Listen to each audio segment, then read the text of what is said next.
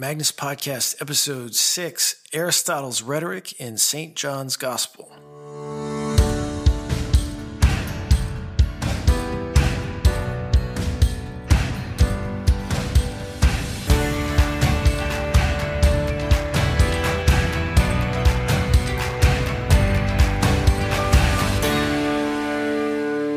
Course of the last few weeks, I've had the honor of being out at some of the greatest great books colleges in the United States and taping for this very podcast interviews with prominent faculty.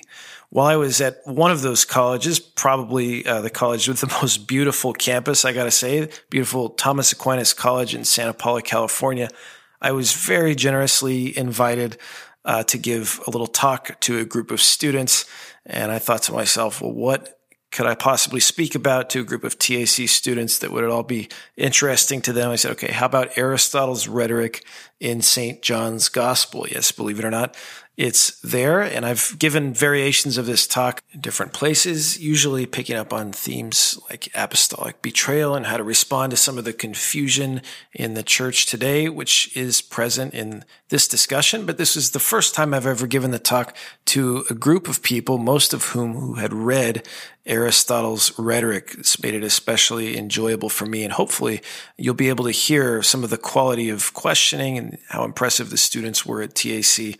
Had a really great time out there with their students and faculty. So without further ado, here is Aristotle's rhetoric in St. John's Gospel. Raise your hand if you've read Aristotle's rhetoric. Let's start there. Anybody not read it yet? Okay, raise your hand if you've read St. John's Gospel. Raise your hand if you've ever noticed Aristotle's rhetoric at work in St. John's Gospel. you want to say how? Um, I think, well, it's been a little while, but my notes ready. Um, we went over a little bit. It was kind of, it was mostly, uh, it was mostly on Dr. Kelly's part, my tutor. Um, just the the establishment of Christ as a witness to God and having to establish himself properly through uh, both his teaching but also his signs to show kind of who and what he was to kind of establish basically the ethos of himself. Oh, good. Okay. That when he actually you know says certain things, it's not just a man saying them. You can actually see in him some someone more is actually saying those things. Good. Okay, so you know the sort of three standard principles of Aristotle's rhetoric. You've probably heard them: ethos, pathos, logos. Of course, it's no uh, it's no mistake or it's no coincidence that logos Saint John uh, gives this powerful Greek word, gives a name to one of the persons of the Blessed Trinity, the logos, and he actually gives another powerful Greek word, the Paraclete, to another person of the Blessed Trinity. And so he's the only evangelist to do this. Um, do you know about St. John, who he is, why he wrote, when he wrote? Um, so his gospel was written the last, right? And he's identified as the beloved disciple, the one who's in the bosom of our Lord, the agapetos, the beloved. Um, and he is symbolized, the church symbolizes him as a, this eagle sort of soaring above the others, right? And why is that? So where where does um, well you know where Luke's uh, Luke's gospel begins with what? The, yeah, the Annunciation, good. And, and Matthew's gospel begins with what? Genealogy. Genealogy. And Mark's gospel begins with what? Yeah, the Baptist, right. John's gospel begins with what? Even before. In the beginning was the Word, even before creation. So, so John's gospel begins in the very contemplative life of God. He, his gospel begins even before the starting point of Genesis, even before the beginning of time, before the beginning of creation. In the beginning was the Word, the Word was God, the Word was with God. Uh, now, Aristotle's rhetoric, um, if, you, if you've read it, you know, uh, hopefully, what does he say is the most powerful form of rhetoric? Let's go TAC. Was the most powerful form of rhetoric. You should know because you see him floating around on the internet all day long.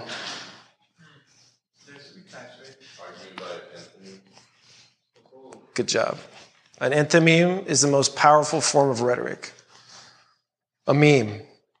no, I'm serious. I mean, I mean, that's where the word meme comes from. What is an enthymeme, you know?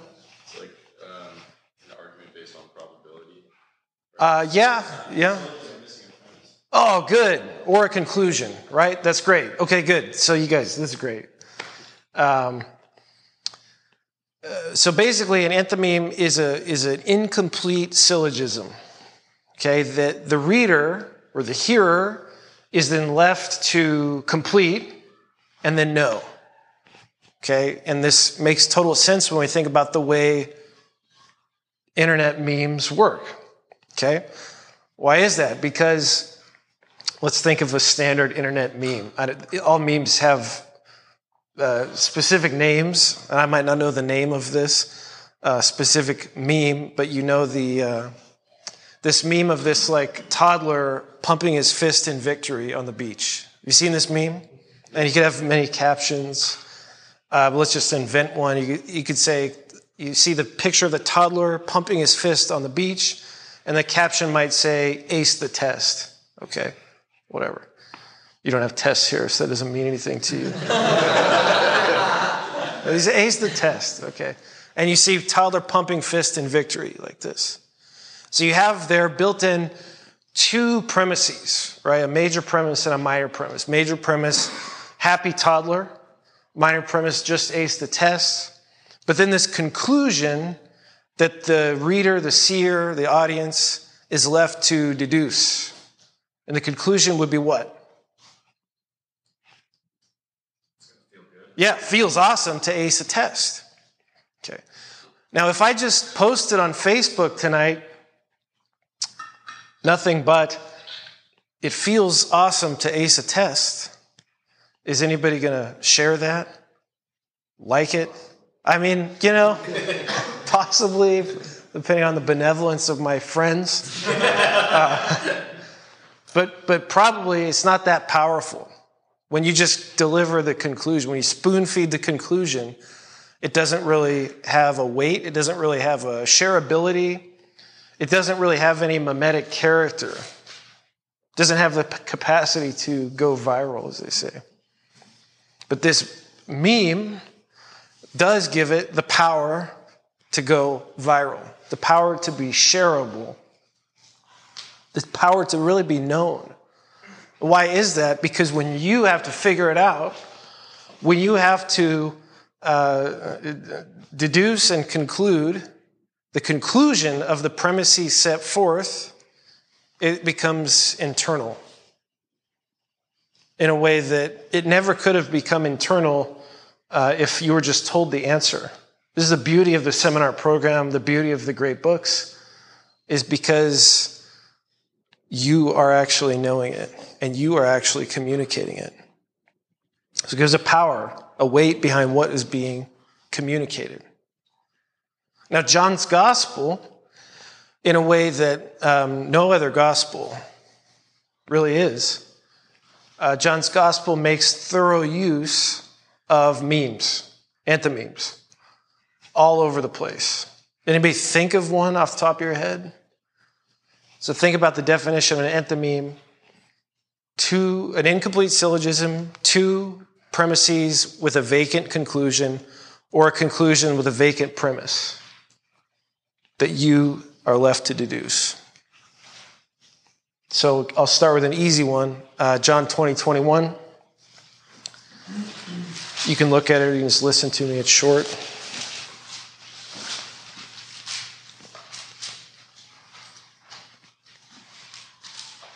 Uh, somebody want to read it if you got it open?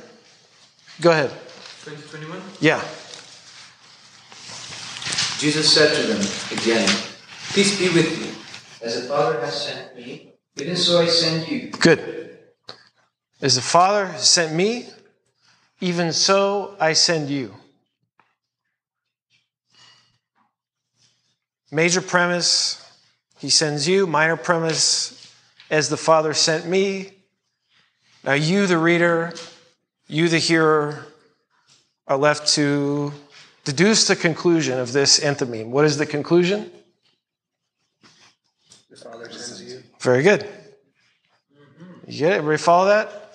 So, in other words, let's break it down syllogistically A equals B, B equals C, therefore, A equals C. You got it. So, as the Father sends me, even so I send you. And we deduce, the apostles deduce, I've been sent by the Father. Uh, John 6 57.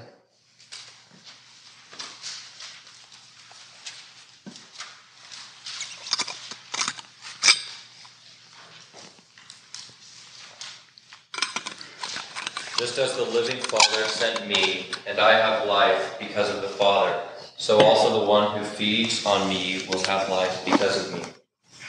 Good. Two premises and a conclusion that you can figure out. What is the conclusion? Read it again, please.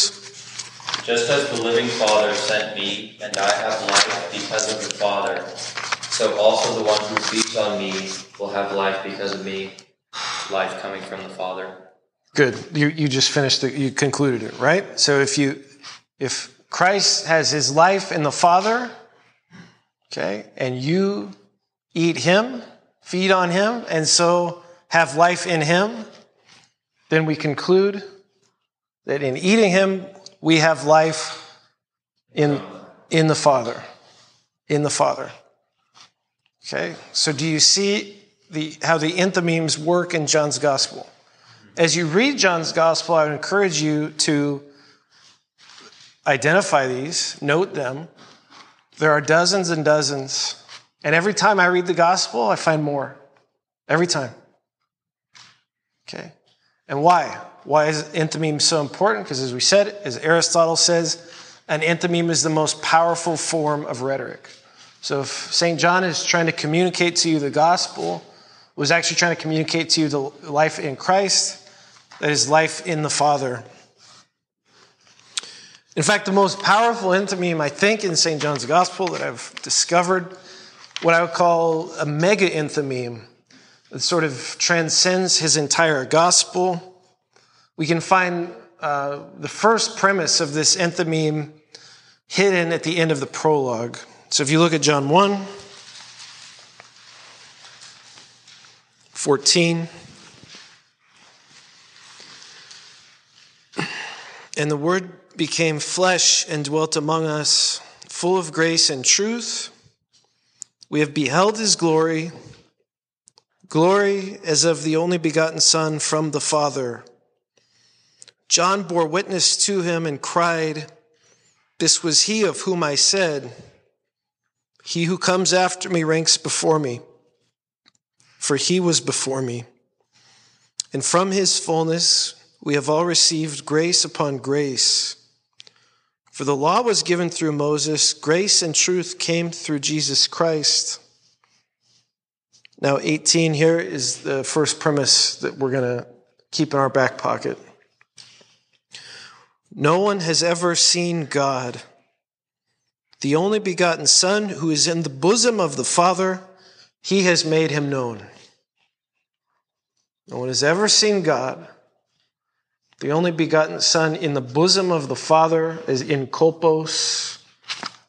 He has made him known. Okay? I don't want to finish this enthymeme just yet. That'll be the punchline of this amazing talk. Okay? I'm just kidding. Okay. Um, no, really, I want you to hang on to this premise as the first, as, the, as, as a minor premise in this syllogism. We're going to see if we complete. Okay. Why is John the beloved disciple? Does anybody know? St. Thomas Aquinas uh, asks this question and gives the church a beautiful answer of why, above all others, St. John is called the beloved. Any ideas? He gives three reasons. The first is because of his youth. Okay, so we love things naturally that are young because things that are young are beautiful. Can you imagine if little children were not beautiful? If they were like ugly gremlins that just pooped and screamed all the time? They wouldn't get taken very uh, good care of, right? I mean, really, they wouldn't. It's like lucky for them, God made young things beautiful because there's beauty in youth. That's why it's awesome to to uh, to be here with with. Uh, you don't probably think of yourselves as young, uh, but it's a beautiful time to be alive. And in 20 years from now, you'll be like, these were the best days of our lives. The second reason that Aquinas says uh, St. John is beloved is because of his purity. Okay? St. John uh, is, is intensely pure of spirit, of body, of intention. And the third reason is really a fruit of his purity. You know, the Beatitude, blessed are the pure of heart, for they shall see God. Uh, St. John, St. John's purity has a fruit that is what Aquinas calls perspicacity. You know what perspicacity is? Is a penetrating intelligence into the heart of things, beyond the visible. Okay, so these are the three reasons that John is the beloved disciple. His youth, his, persp- his youth, his purity, and his perspicacity. Okay. The church right now is in, um, if you haven't noticed, right, a lot of chaos, a lot of turmoil. And whether or not this has historical precedent is not really the, the subject of this talk, but you can all identify some of the chaos that the church is in, correct? Okay. And you know that this, um, this chaos actually has its roots um, in the apostolic time itself. Because of the 12 that he chooses, one is a traitor. Okay? One is a traitor, and that is Judas, of course. But as we're going to see here, not only does St. John's perspicacity take him into the heart of the Christian mystery, the heart of Christ. Uh, but St. John, in a way that none of the other apostles do, can see Judas when none of the other apostles can. So we're going to dive into this and we're going to see how St. John sees Judas. How can St. John identify Judas when he seems to be, when his nefarious deeds seem to be invisible to the others. Okay? And so, in order to understand this, we're going to um, let's look at um, John 6, which I think is the first time that John mentions Judas. And this is the bread of life discourse. You know that uh, right before the bread of life discourse, Jesus multiplied the loaves. And you know what kind of loaves he, he multiplied? barley loaves. And you know why barley is significant here? Aquinas, and I think Augustine, in his commentary on John, point out the significance of barley loaves. It is, um, uh, and I've never worked with barley or made much bread, but I, apparently uh, they say that the, the grain of barley has a, a nutrient, a germ that is difficult to extract and surrounded by a thick husk. So there's something nutritive there, but it is uh, it's difficult to get at. And Augustine and Aquinas they compare this to the old law. Okay, so the barley loaves sort of signify the old law. Like the good stuff was in it, but you had to work hard to get at it. And then Jesus shows up and he's been doing all kinds of miracles, as we know. He's got a big following, a crowd, and they're kind of like following him around saying, okay, what's the punchline? And so we'll pick up at John 6, um, 25. Somebody want to read that? When they found him on the other side of the sea, they said to him, Rabbi, when did you come here?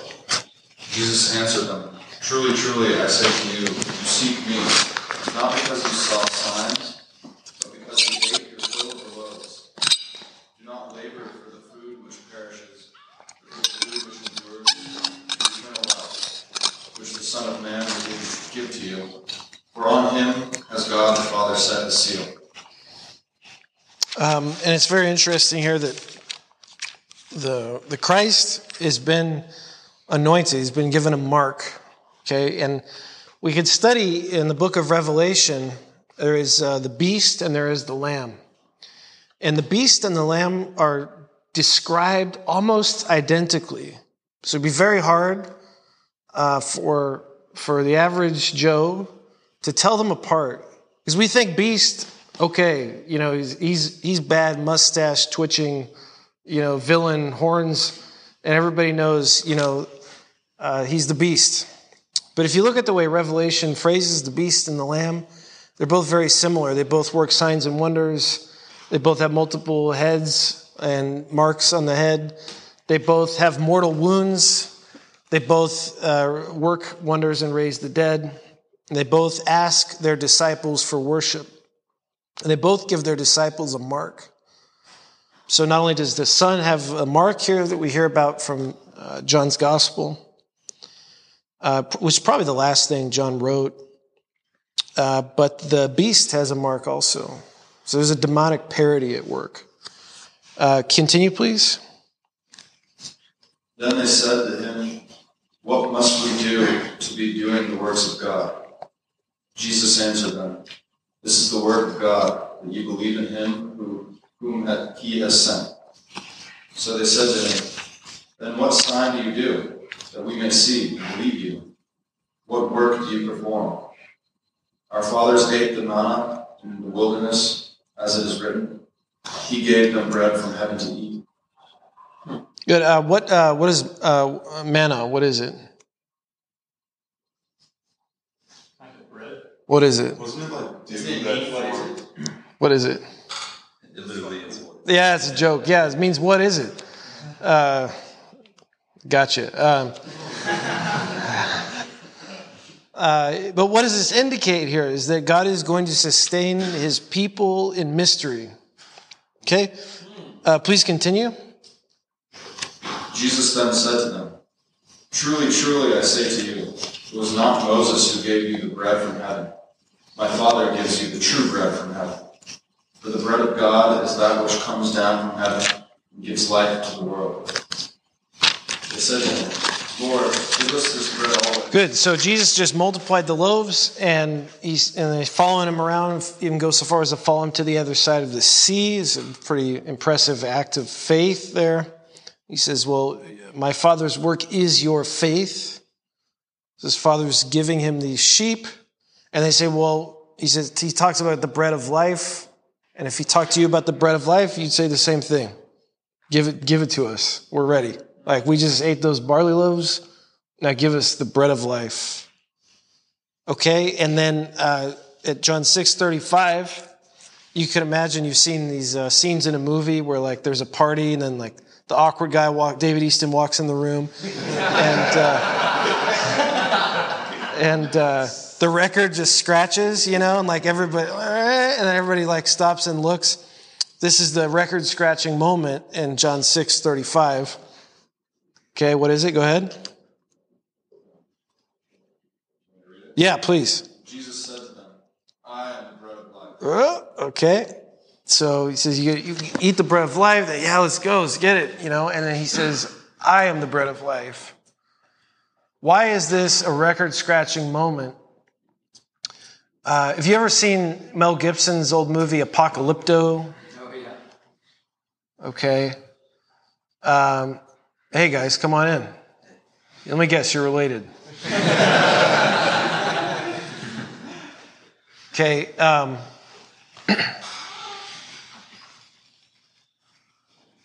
when we think of uh, Apocalypto, what, what's, what's going on in Apocalypto?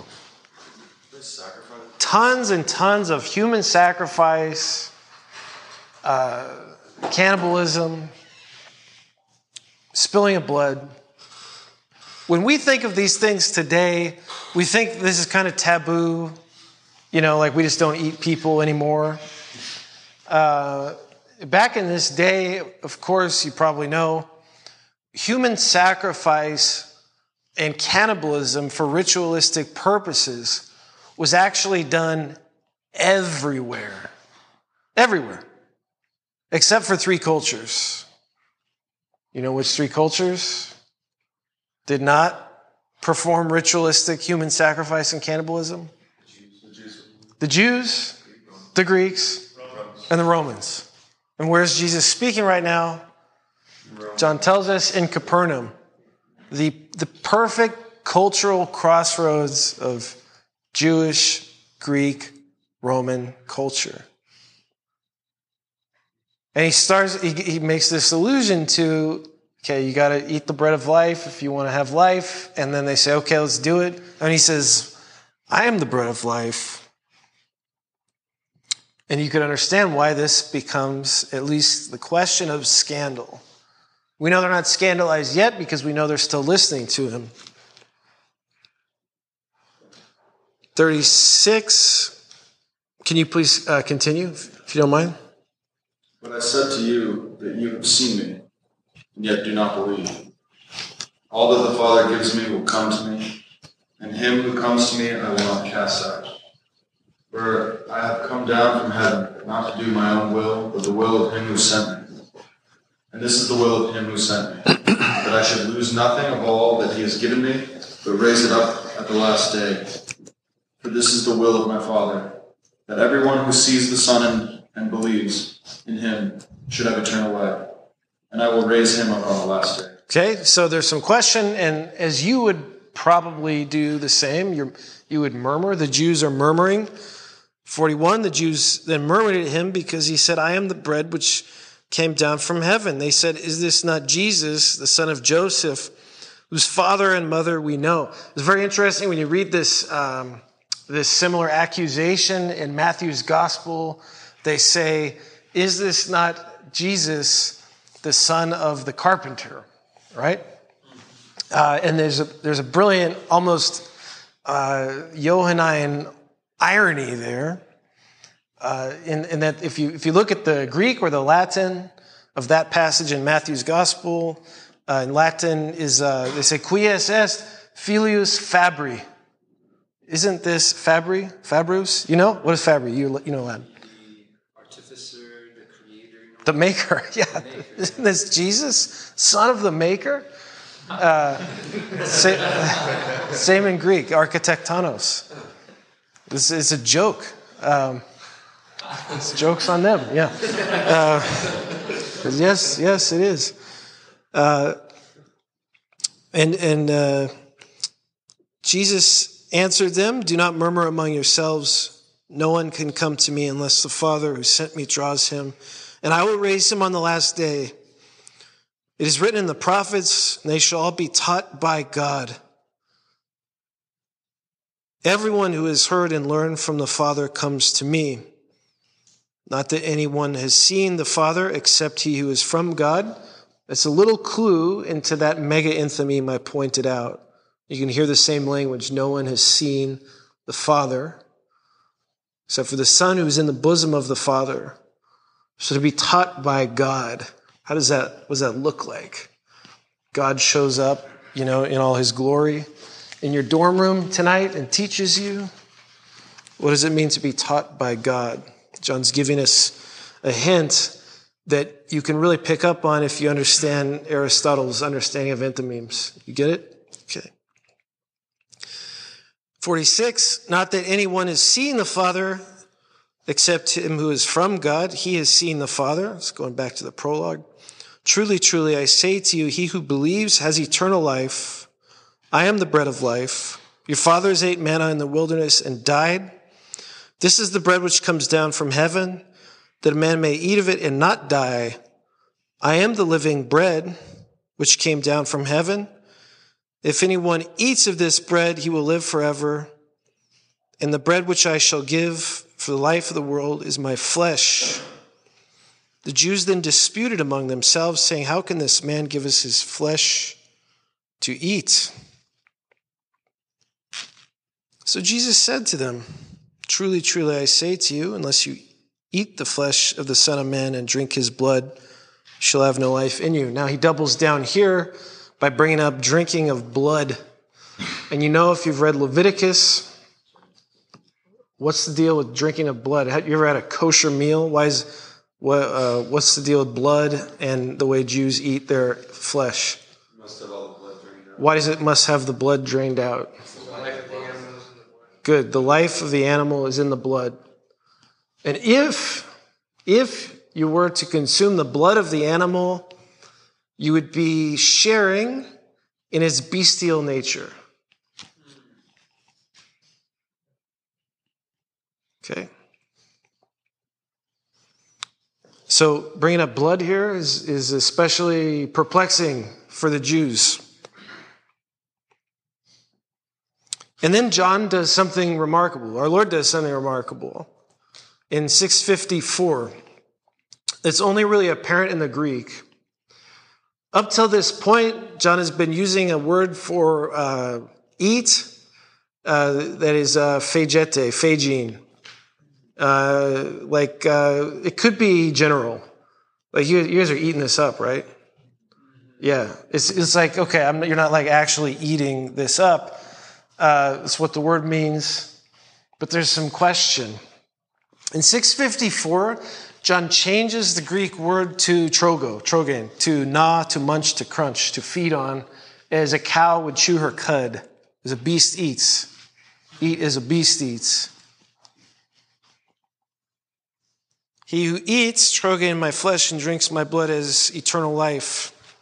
And I'll raise him up on the last day, for my flesh is true food indeed, and my blood is drink indeed. He who eats trogen my flesh and drinks my blood abides in me, and I in him. As the living Father sent me, and I live because of the Father. He who eats trogen would live because of me. It's another enthymeme. This is the bread which came down from heaven, not as the fathers ate, phagine, and died. He who eats trogen, this bread will live forever. This he said in the synagogue as he taught in Capernaum. That is right in the middle of Jews, Greeks, Romans. Everybody hated what he had to say. Because, because there could be absolutely no mistaking his literal meaning of eating his flesh and drinking his blood. And it's not that nobody did that, it's that everybody did that, but everybody out in the sticks. Those pagans, those beatniks, okay? That's not what we do here, Jesus. We are civilized. And indeed, they were.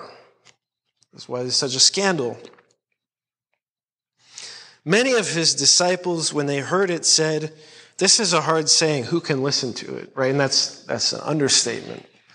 You know, if I took out a pocket knife right now and started slicing off my, uh, you know, my flesh and said, "Hey, you guys know what this talk is really about, right?" Uh, you'd probably you'd be, you'd be, scandalized, right? You'd be, you go tell uh, Kubler, what's his name? Keebler. Kubler. He's not here, is he? Okay, uh, yeah. You, you say, how'd you let this guy talk here? Uh, TAC, we are civilized. And he's talking about eating his flesh. Um, Okay, so who can listen to it? It's a hard saying. But Jesus, knowing in himself that his disciples murmured at it, said to them, Do you take offense at this? And what if you were to see the Son of Man ascending where he was before? It is the Spirit that gives life. The flesh is of no avail. The words that I have spoken to you are spirit and life, but there are some of you that do not believe. For Jesus knew from the first who those were that did not believe and who it was that would betray him. Why is John punctuating his bread of life discourse by pointing to Judas?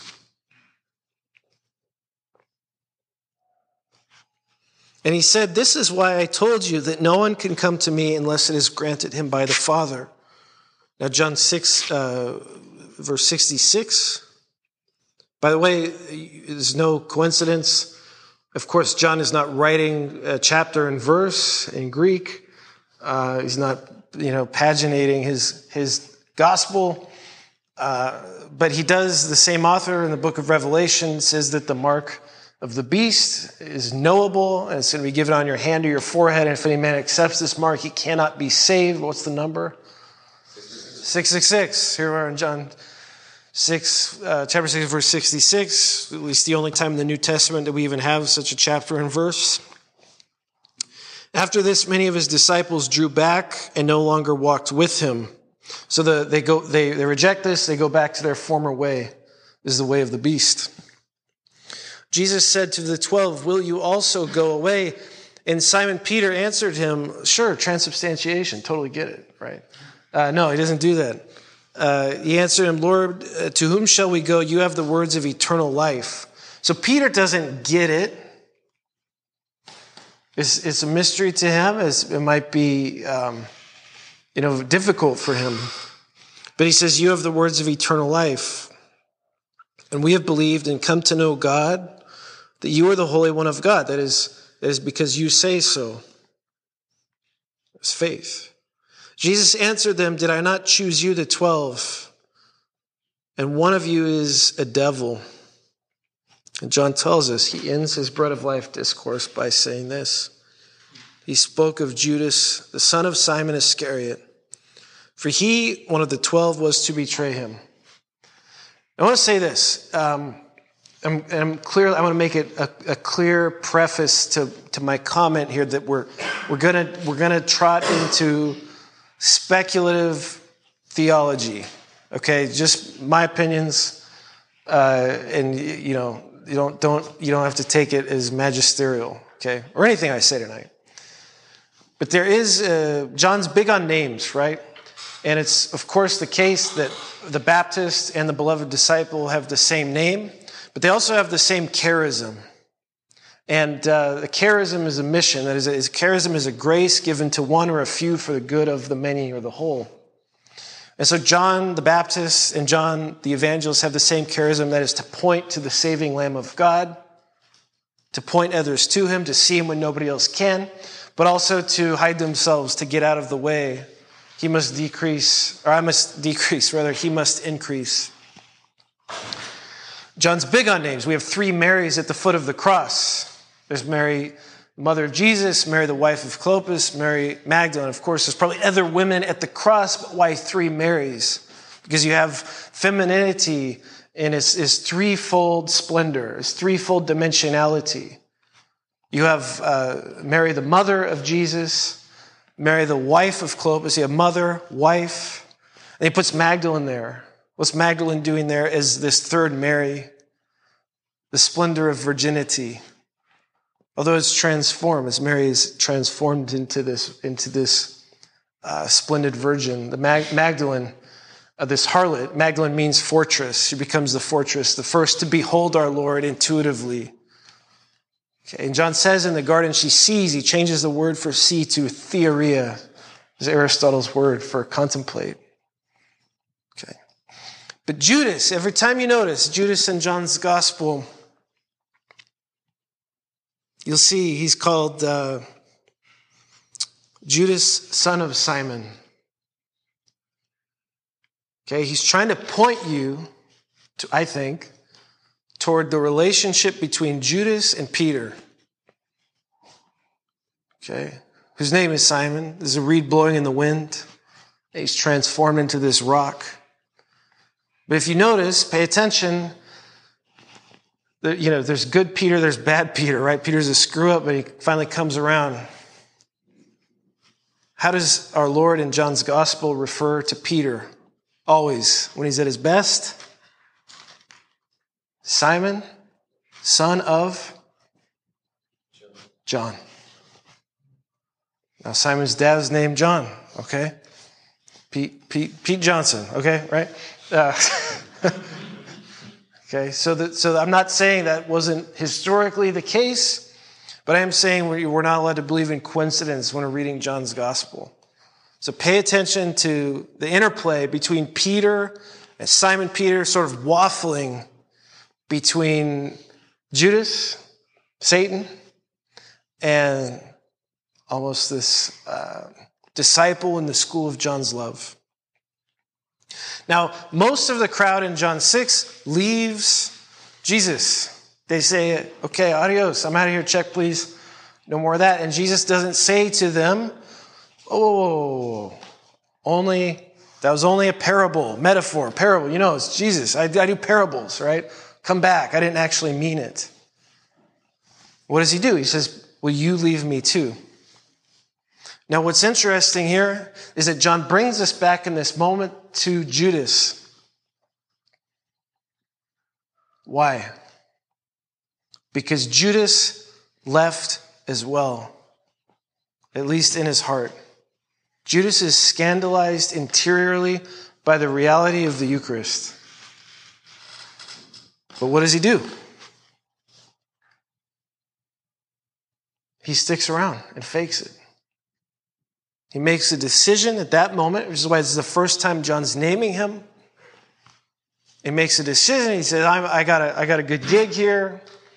People seem to appreciate me. I got an important official role. I get to carry the money purse.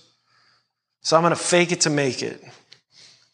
And here we have the archetype of the faithless cleric. Indeed, the archetype of the faithless bishop one who does not believe, and particularly does not believe in the real presence of the Eucharist, but makes the decision I can't do much else. I got a driver, I got a cook. I'm here and I don't have anything else to do. I'm going to pretend. I'm going to pretend. It would have been much better, right, for Judas at this moment to do what? To leave. Sorry, Jesus. And it would have broke our Lord's heart. But it would have been much better for Judas to leave. If we fast forward to the next time John brings up Judas, it's John 12. The anointing at Bethany. And what just happened, uh, cause for the anointing of Bethany, is that our Lord raised up Lazarus from the dead after being in the dirt for four days. He said he's going to smell bad, don't do that. He raised him from the dead. And we have here uh, John 12, six days before the Passover, Jesus came to Bethany where Lazarus was, whom Jesus had raised from the dead. There they made him a supper. Martha served, and Lazarus was one of those at table with him. Mary took a pound of costly ointment of pure nard and anointed the feet of Jesus and wiped his feet with her hair. And the house was filled with the fragrance of the ointment. But Judas Iscariot, by the way, what does Iscariot mean? You've seen the movie Sicario? Is this, what, nobody speak Spanish? Assassin. Yeah. Dagger man, literally. Okay. Judas Iscariot, one of his disciples, he was to betray him, said, Why was this ointment not sold for 300 denarii and given to the poor? This he said, not that he cared for the poor, but because he was a thief and he had the money box. He used to take what was put into it. Jesus said, Let her alone. Let her keep it for the day of my burial. The poor you will always have with you, but you do not always have me. I want you to consider how gentle our Lord's rebuke is here. This is, this is uh, the same Jesus that called Peter uh, the Satan. Get behind me, Satan. Uh, for so much as, as, uh, you know, inverting the order of the temporal over, over the spiritual. And, and he gives this very gentle, so merciful, he gives this merciful rebuke to Judas, soft. Let her alone. Let her keep it for the day of my burial. The poor you'll always have with you, but you do not always have me. And because nobody else says anything, we have to imply from this text that Judas makes this uh, claim as, as, our, as Mag- Magdalene is anointing our Lord's feet, this act of uh, beautiful adoration. And Judas says, shouldn't, shouldn't this be sold and given to the poor? By the way, have you heard that objection in contemporary church dialogue? Have you seen the division in your parishes between the adoration Catholics and the social justice Catholics?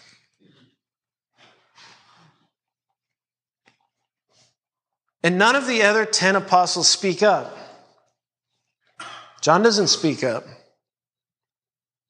There were probably a good amount of apostles in that circle watching our Lord being adored and hearing Judas's objection that said to themselves, yeah, yeah, he's got a point there, right?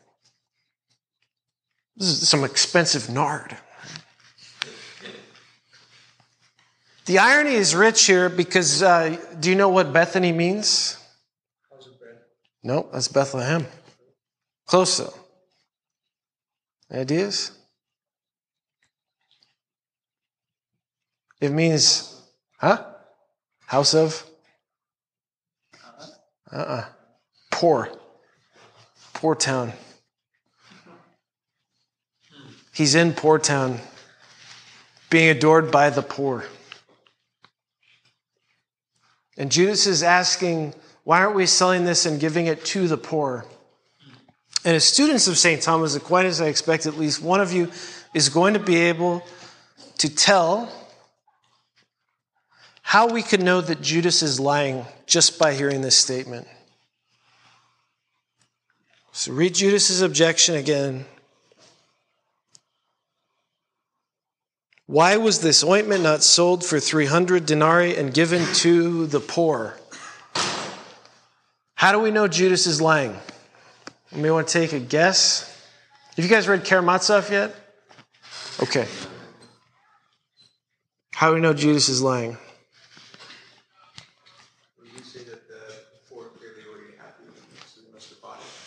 Okay, maybe, yeah. What else? There's, a, there's an epistemological way. Close, getting there, maybe. Can you love anything in the abstract?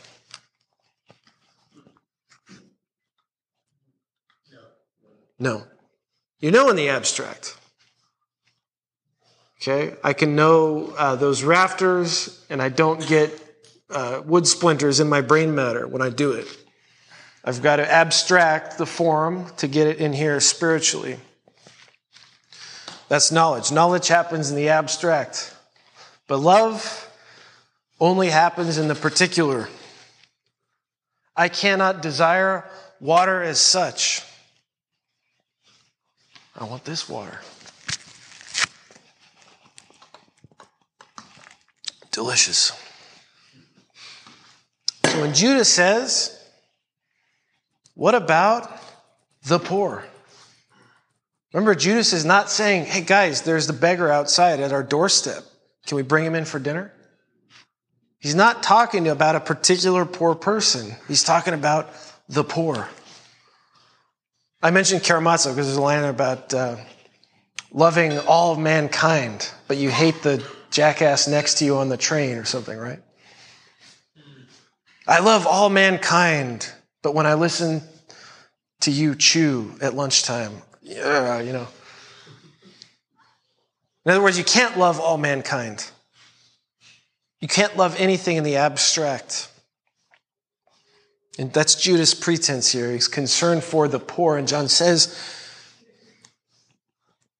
This he said not that he cared for the poor, but because he was a thief. He really wants the money. Okay? Questions so far? Okay, yes. The way John uh, it make it sound like he could love the poor in the abstract. How so? Say more. He says not that he cared for the poor, but because he was a thief. Oh, that's a good point. Yeah. He says he says not because he cared for the poor, like as in he doesn't care for the poor. Yeah. As in he could have said. He could have. He, as in he could have cared for the poor. Yeah, that's interesting. I'd think more about it.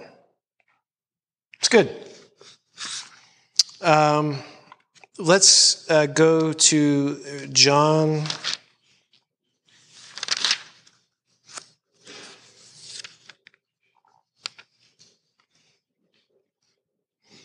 Uh, where do we want to go here?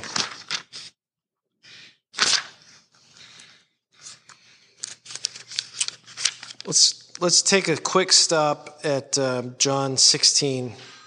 I just want to point something out for you. John 16, 25. That wouldn't happen at Wyoming Catholic College. I was out there last week. No cell phone policy. They're serious. They will fine you if they see you with a cell phone walking around in town. No joke. They're dead serious. But they got you guys beat on booze. You can drink on campus at, uh, at Wyoming Catholic.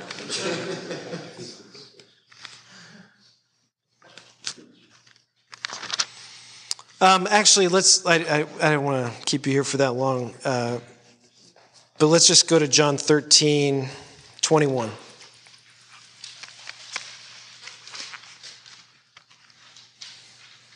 I want you to uh, bring to the forefront of your memory the uh, that end of the prologue, that first first premise of the syllogism.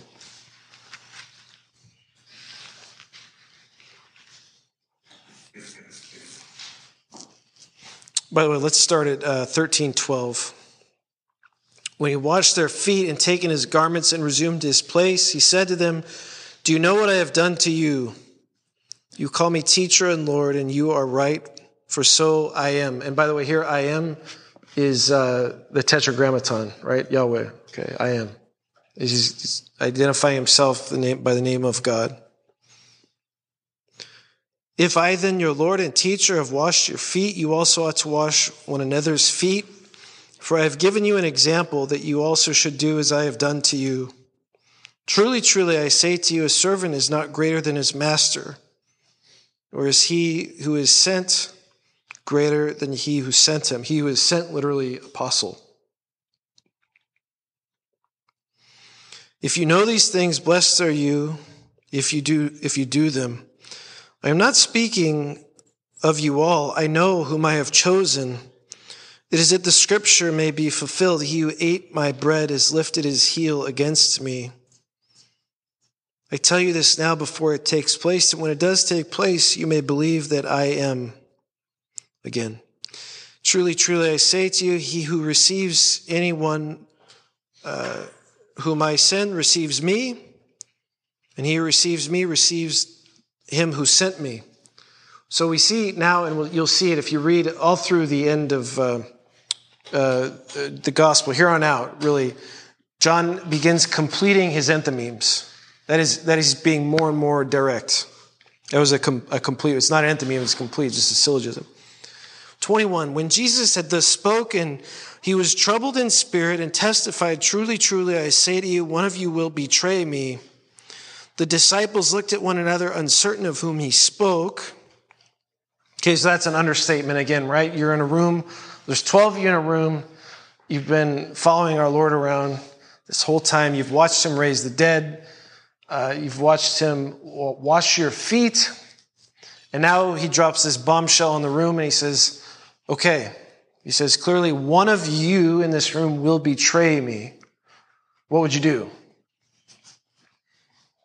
The text says, right, uh, they looked at one another, uncertain of whom he spoke, as if it could be, yeah, you, yeah, you, yeah. Now, what, what would happen in this room? It'd be mimetic chaos, right? They'd be pointing fingers. Ah, yeah, it's not me. It's not me. It's probably, you know, shifty-eyed Bartholomew over there. Look at him, just sitting there all quiet. Uh, who is it? You know. Um, Now, one of his disciples, so there's chaos in the room, and then 23, one of his disciples whom Jesus loved was lying. What is your translation here? Mine says close to the breast. This is terrible. Close to the breast? Oh, good. And so you're reading a Vulgate? Good. In Syniezu, um, the Greek is in kolpos.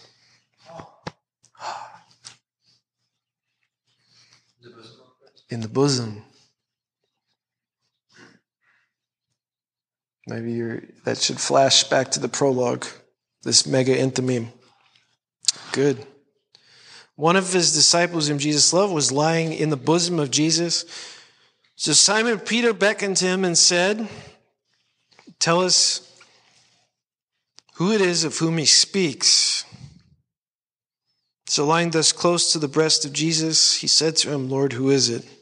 Now remember, this all happens in secret. In other words, we read this, we hear it at Mass, and we think Peter gets up on a table and says, You there, tell us of whom he speaks, right? And no, there's chaos in the room, there's finger pointing, there's denial. I'm not, not me, not me, it's probably you. Not me. And then Peter gets a bright idea. Peter sometimes gets a bright idea in the Gospels, right? And Peter stops and looks over and sees St. John. While everybody else is in pandemonium, St. John is in adoration. And Peter gets this bright idea. He says, Hey, hey.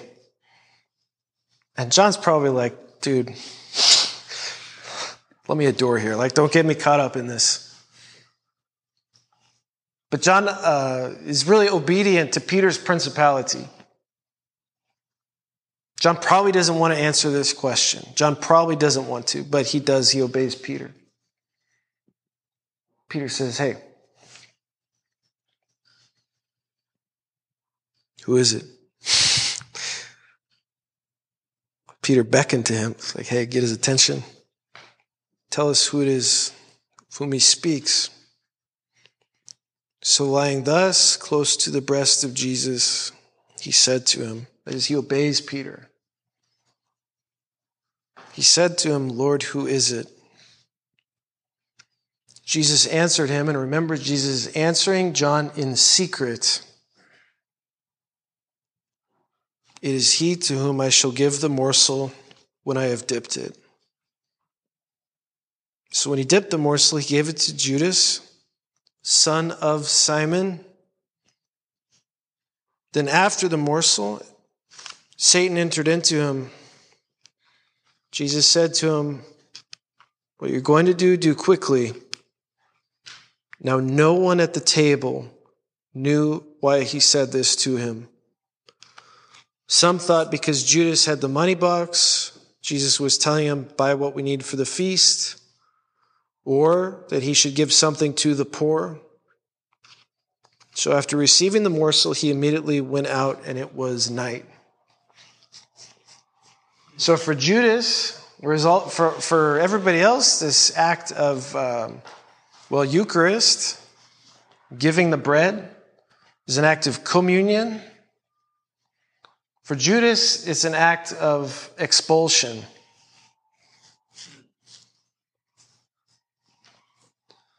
and it's done in secret. It's communicated to John in secret. Now, if you're John and you hear that, what do you want to do? Denounce Judas. You, yeah, Pete, Peter, it's, it's, uh, it's him. It's him. What would have happened? Oh, they would have stopped it. Stopped him is an understatement. Luke tells us that these guys were armed. It would have been a Quentin Tarantino movie. And there's a part of us that wants that to happen. Peter would have killed him dead where he stood in a heartbeat. But John knows something uh, that's important to remember in these crazy days in the church. He knows that the blood that must be shed is not that of the betrayer, the blood that is going to be shed that will then break all previous mimetic cycle, all previous ritual sacrifice. The last blood to be shed will be that of the Lamb. And because John is rooted here in adoration, he will not be scandalized by that blood when it comes. In fact, he will follow our Lord to his cross when even Peter flees in horror. Judas is scandalized by, by the cross because it's not bloody enough. He wants, he wants the, all the Romans to be bloody. He wants to overthrow the temporal oppression of the Jews. That's, that's what the, uh, the uh, Iscariots were all about. Whereas Judas is scandalized by the cross being not bloody enough, Peter is scandalized by the cross being too bloody. Only John is able to adore our Lord in the hour, in his hour, which is for John a very liturgical statement. His hour is the Mass. He's able to adore our Lord through his own passion and so witness to it. Uh, there is a, a beautiful double meaning that we need to point out here is every apostle in this upper room at this moment is sent forth, sent out. Of course, Judas is sent out, cast out into the darkness. But every apostle is given the same mission. Um, do you know what the word tradition, what this means, where this comes from? Traditio, handed down. Yeah, hand it, hand it on, literally. Uh, tradere is the infinitive. Okay, Greek uh, paradidonai. As every apostle in this room is given commission to hand on the truth. But this word, both in Greek and Latin, has a very unusual double meaning. You know. Good. To hand on, tradere, the same exact word, to hand over. To hand on, to hand over. All of the apostles are going to hand on our Lord. One of the apostles is going to hand him over. What's the difference? What's the difference? That's a question. That's a question that should be somewhat introspective for us because it's, we have the capacity to do it. We have the capacity to do it um, as we teach, as we preach, as we evangelize. Who are we in this for? Okay. Uh, what's the difference is that when you when you hand something on, you're doing it for the good of the recipient. When you hand it over, the same exact material transaction is taking place, but actually doing it for your good, which will lead to your demise. How many of you finished this, the enthymeme?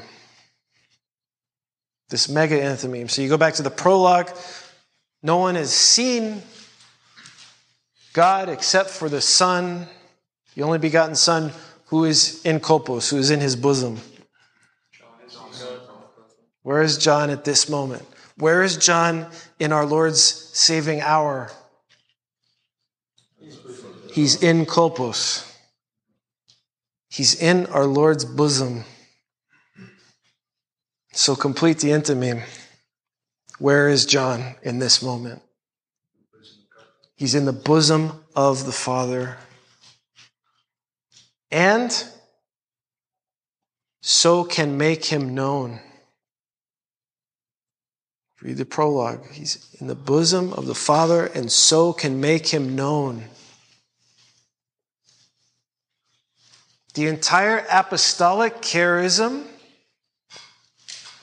if it is going to be effective, if it is going to be fruitful, must be rooted in adoration.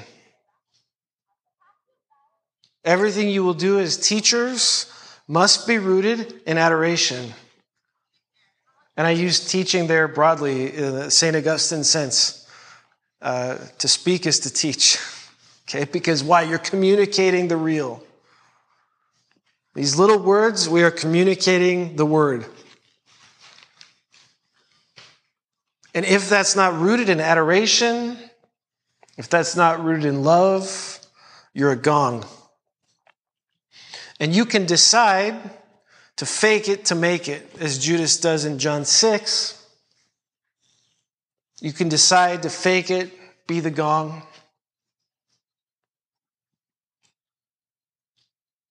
But how does that work out? You're cast out because you're not rooted.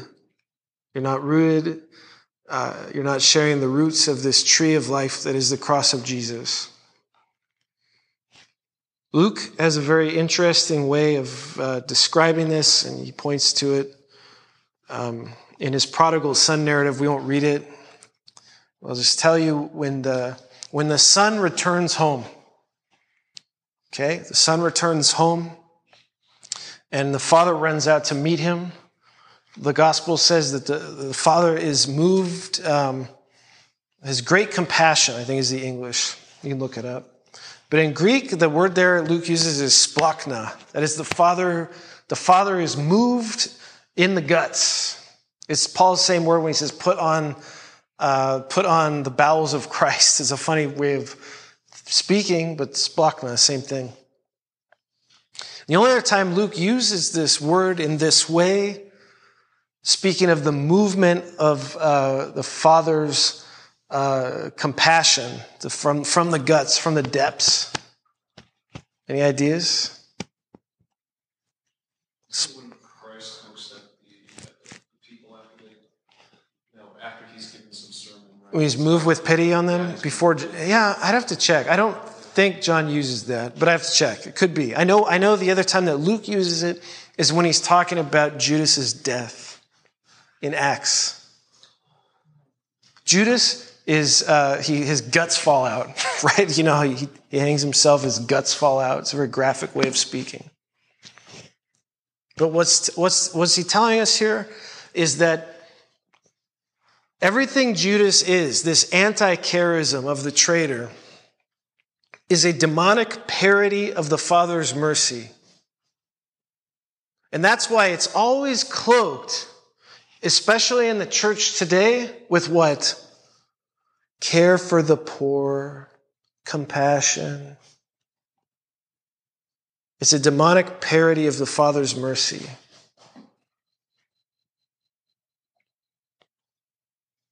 And we know it's such because it's not rooted in adoration. And we know that, uh, like the beloved disciple whose charism the church so desperately needs to adopt today, in other words, what do you do when you see all this crazy stuff? When you see, uh, you know, take it from any level you want heresy preached at the pulpit, scandal. When you see Judas in action throughout the church, it echoes. When you see betrayal, what's your response? You want to have this mimetic response? You want to you want to go you want to go nuts at, like Peter would have at the Last Supper. You want to slay some heretics. Aquinas says it's just to slay some heretics. He does. Uh, you want to write a letter to your chancellor. You want to hammer away at the blogosphere. What does John tell us is the right response to betrayal? Adoration. Adoration.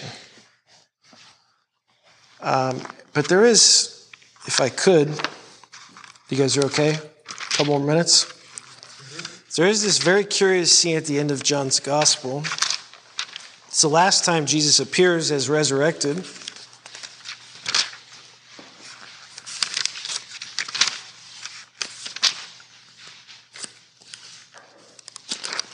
This is John 21. What's interesting here about John 21 is when is John writing this? The end of his life is the last thing he wrote, which means what has happened to all these people he's listing here in this litany? They've all been martyred. They've all been martyred. And John's getting the last word. It's said that Luke, uh, you know, obviously Luke has the infancy narrative. Where would he, where would Luke have gotten his information? And who was Mary living with? John.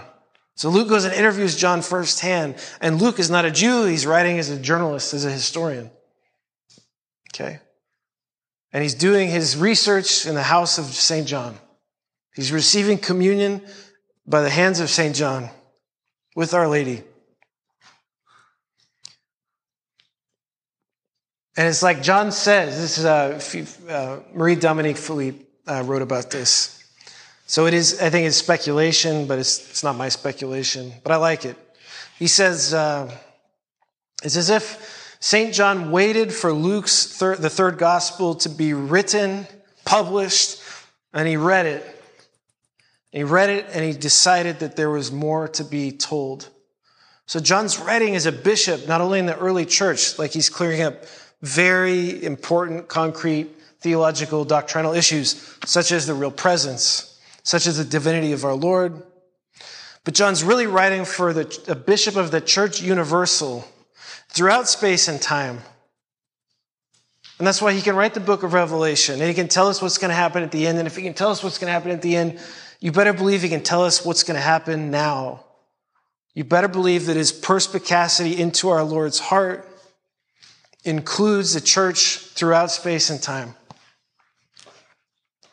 And John could have rewritten the whole story right here. He's the last guy living, he's the last guy standing. He could have made himself Peter.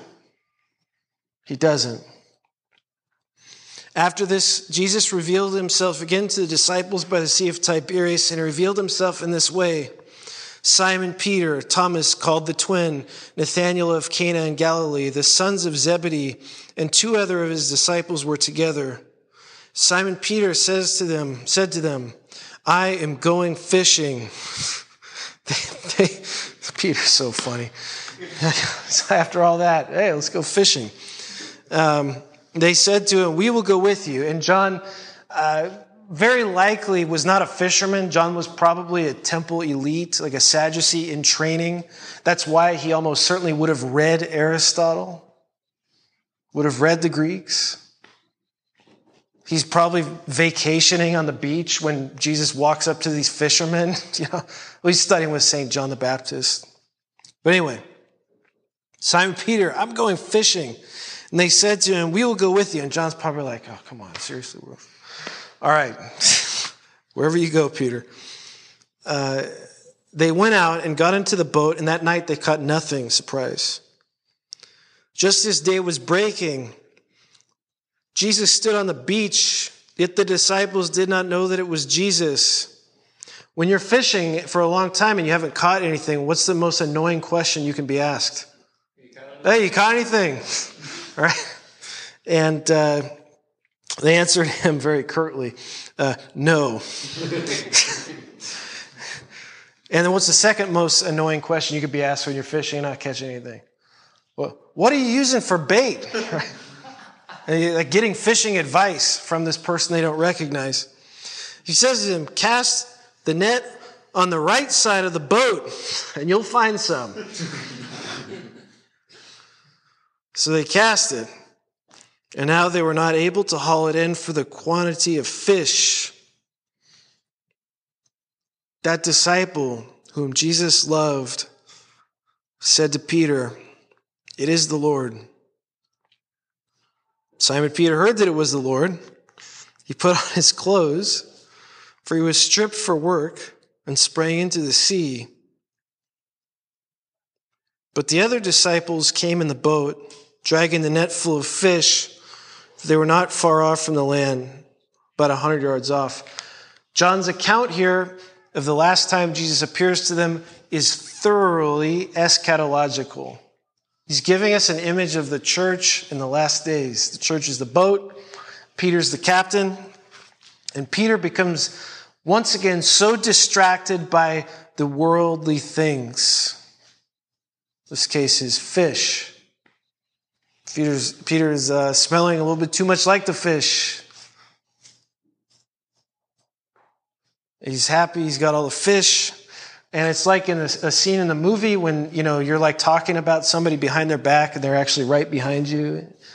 And somebody, when your friends go, hey, hey.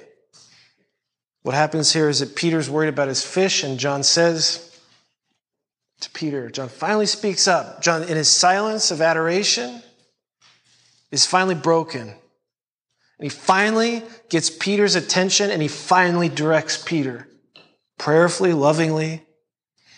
And John says, Peter, turn around. It is the Lord.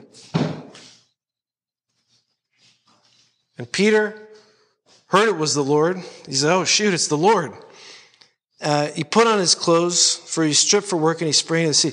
Who, who uh, puts on their clothes before jumping into the ocean? Isn't a strange thing? What we have here is, is I believe, uh, a redawning of Peter's papal regalia.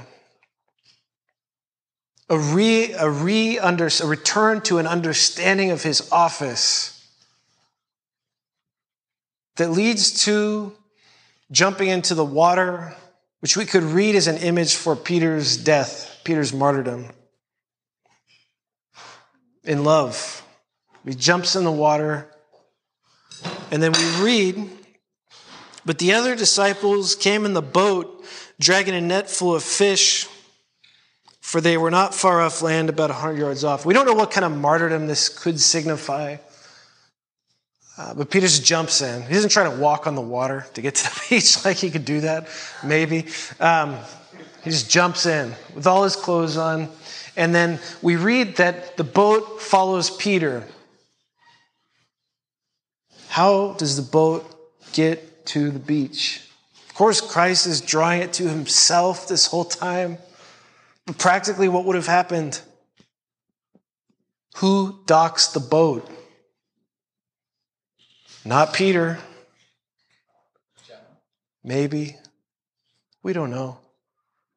But somebody's like, hey, our captain is gone. Like, hold my beer, okay? I'll get this boat.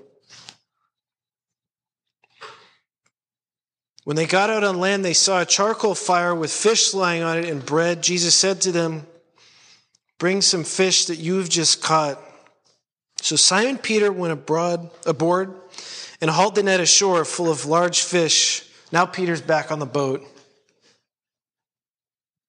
153 of them. And although there were so many, the net was not torn. John tells us the net was not torn. John also tells us in our Lord's crucifixion um, that no bones were broken. If you've seen the other Mel Gibson movie, The Passion of the Christ, and if you've read the uh, many mystics' account of the crucifixion, we learn that our Lord's shoulder was dislocated. Pop. And when you see a shoulder dislocated, what are you tempted to think? He just broke something. It says, to the visible eye, the, the bones are broken and the nets are going to be torn. And the bones and the nets signify what? The doctrinal integrity of the Catholic Church, the, the, the structural integrity of Christ's body. And to the eyes, it looks like, shoot, that bone just broke. That net should be torn. And John tells us, don't worry, the bones are not broken, the net is not torn. Jesus said to them, Come and have breakfast. Now, none of the disciples dared to ask, Who are you? They knew it was the Lord.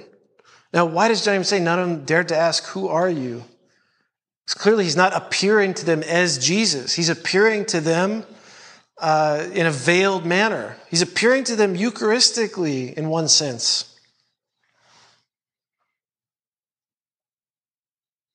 They knew it was the Lord. Jesus came and took the bread and gave it to them. John's giving a Eucharistic illusion.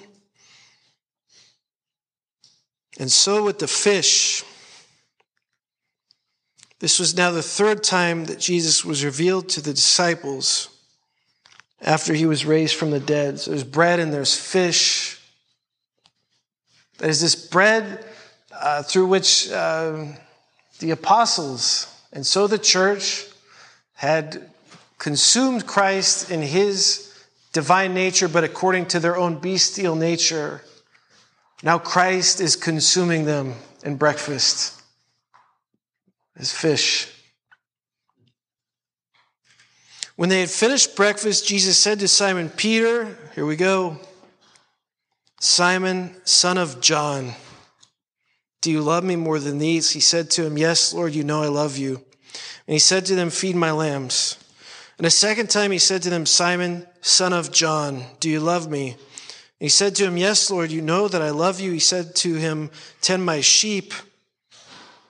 He said to him a third time, Simon, son of John, do you love me? Peter was grieved because he said to him a third time, Do you love me? And he said to him, Lord, you know everything. You know that I love you. Jesus said to him, Feed my sheep.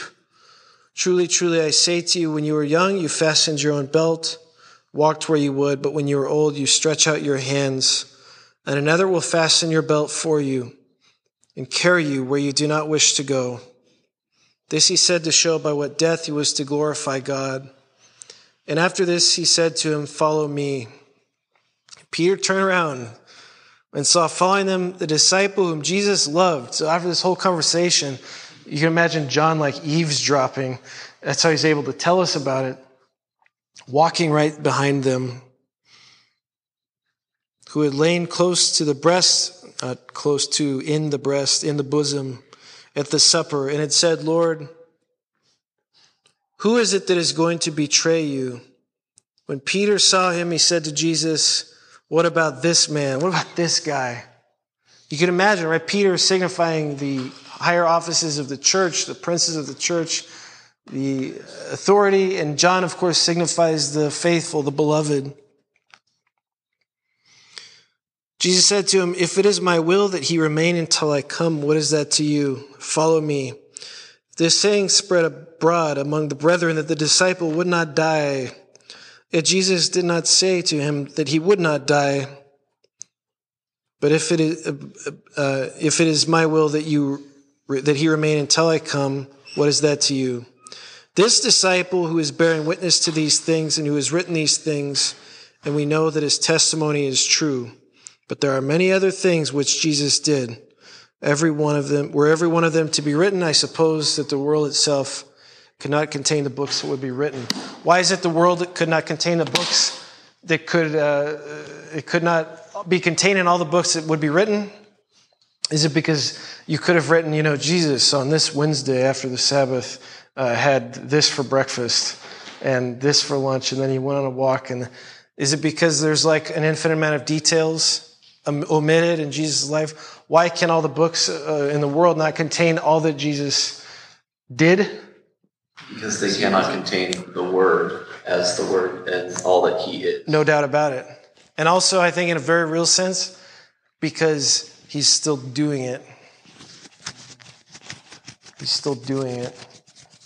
And so, uh, this charism of the beloved disciple, the agapetos, the, the beloved, uh, is, is now yours.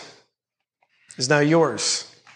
I mean, not now as in like you just heard this talk, so now it's yours. Like now in the church's history, it's time for you to accept this because it's what the church needs more than anything else. Christ is on the cross and he thirsts. What is he thirsting for? He thirsts for our adoration. If we can root ourselves in that adoration, we can make him known. You can see that because you know Aristotle's enthymemes and you see John's enthymemes. Any questions? Um, this is kind of more of a comment than a question, but it, occurred to me with enthymemes, you never have unqualified knowledge, but you're always making like a leap of faith to the conclusion every time.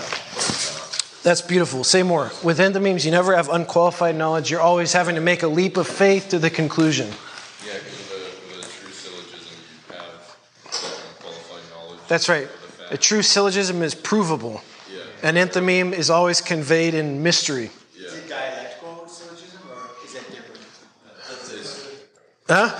That, that, the dialectic syllogism is different from the enthymeme.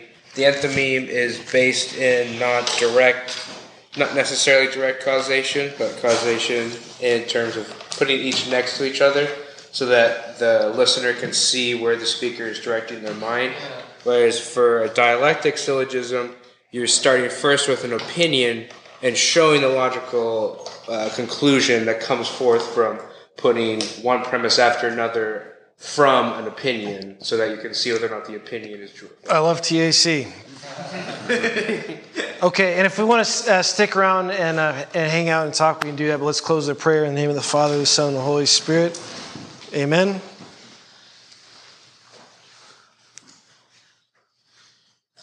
Lord Jesus, we place ourselves uh, before you. We ask you to unite us in the simplicity of your love and teach us to be adorers of your pierced heart in your bosom, even as your son John, son of the Father, son of Our Lady, adored you. We consecrate everything we are, all of our work at the college, all of our studies, everything to the Immaculate Heart of our Mother. As we pray together, Hail Mary, full of grace, the Lord is with thee. Blessed art thou among women, and blessed is the fruit of thy womb, Jesus. Holy Mary, Mother of God, pray for us sinners, now and at the hour of our death. Amen. St. John, Our Lady, seat of wisdom, St. Thomas Aquinas, all ye holy guardian angels. In the name of the Father, the Son, and the Holy Spirit. Amen. For more, visit magnusinstitute.org. That's M A G N U S Institute.org. Copyright Albertus Magnus Institute, Incorporated, all rights reserved.